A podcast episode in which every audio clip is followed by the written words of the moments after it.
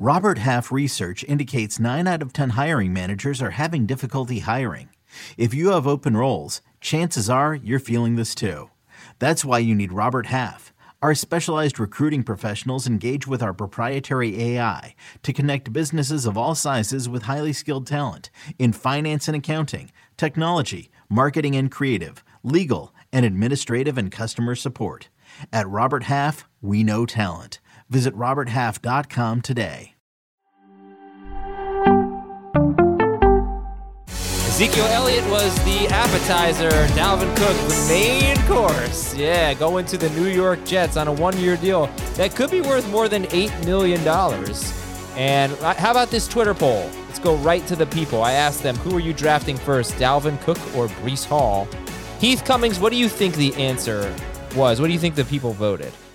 Well, I'm going to guess that Breece Hall got about 54% of the vote and Dalvin Cook somewhere around 46%. The way you're looking at and smiling, it's like you're reading the poll. But what I'm seeing is that, according to my computer, Dalvin Cook is ahead right now.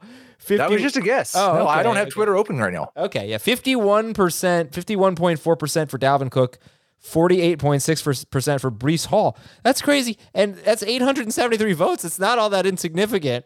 Um, so, yeah, how about you? Who are you taking first, Cook or Hall?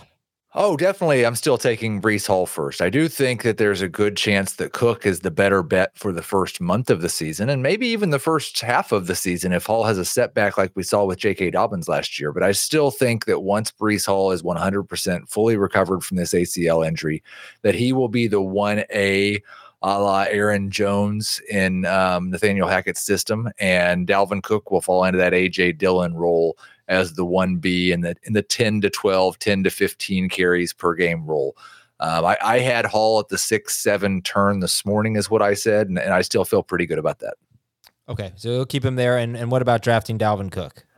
Yeah, he he moves up into single digit round consideration. I'm probably still going to have him in round 10. It was last year his worst year as a rusher, a career low in yards per carry, a career low in yards per touch, his second lowest yards per target, his second lowest yards per reception. So I think that there there's some signs for a running back who is 28 already. Happy birthday, Dalvin Cook, turned 28 yeah. just 4 days mm-hmm. ago um, that's the age where you start getting concerned about a drop off. And we may have already seen a little bit of a drop off from Dalvin Cook last year in terms of efficiency. So I don't think like if he's a full time back early in the year, it's because Breece Hall had a setback or they're being extra cautious and start with him on the pup. But I think Breece Hall's the starter and Dalvin Cook's the the one B. Let's say Breece Hall does start on the pup. Then would you put that's six games, I believe, minimum. Where would you put Dalvin Cook? Well, I is it six or is it four because he's been on the pup the whole time? I'm not sure. Either way, I'm also not. Uh, if you told me that he wasn't playing the first six weeks, then I'd probably move Dalvin Cook, Cook up into that round six, seven range.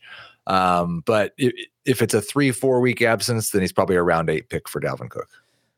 Uh, Javonte Williams, Ken Walker, and Breece Hall. Rank them.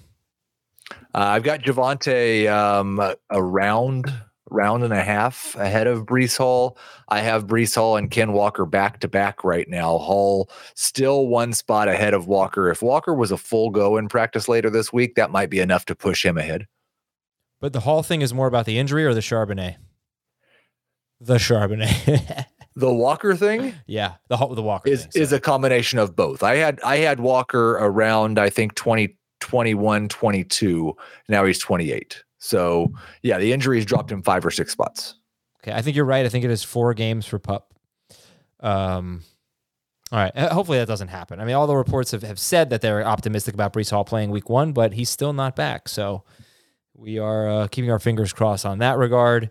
And there you have it. Uh, quick update there on Breece Hall and Dalvin Cook from Heath. You'll hear about it from Dave and Jamey on tomorrow's show. We'll talk about sleepers. Maybe Dalvin Cook is a sleeper now. I don't know. I have no idea where he's going to get drafted. Thank you, everybody, uh, once again. And again, have a great night. And again, we'll talk to you tomorrow on Fantasy Football Today.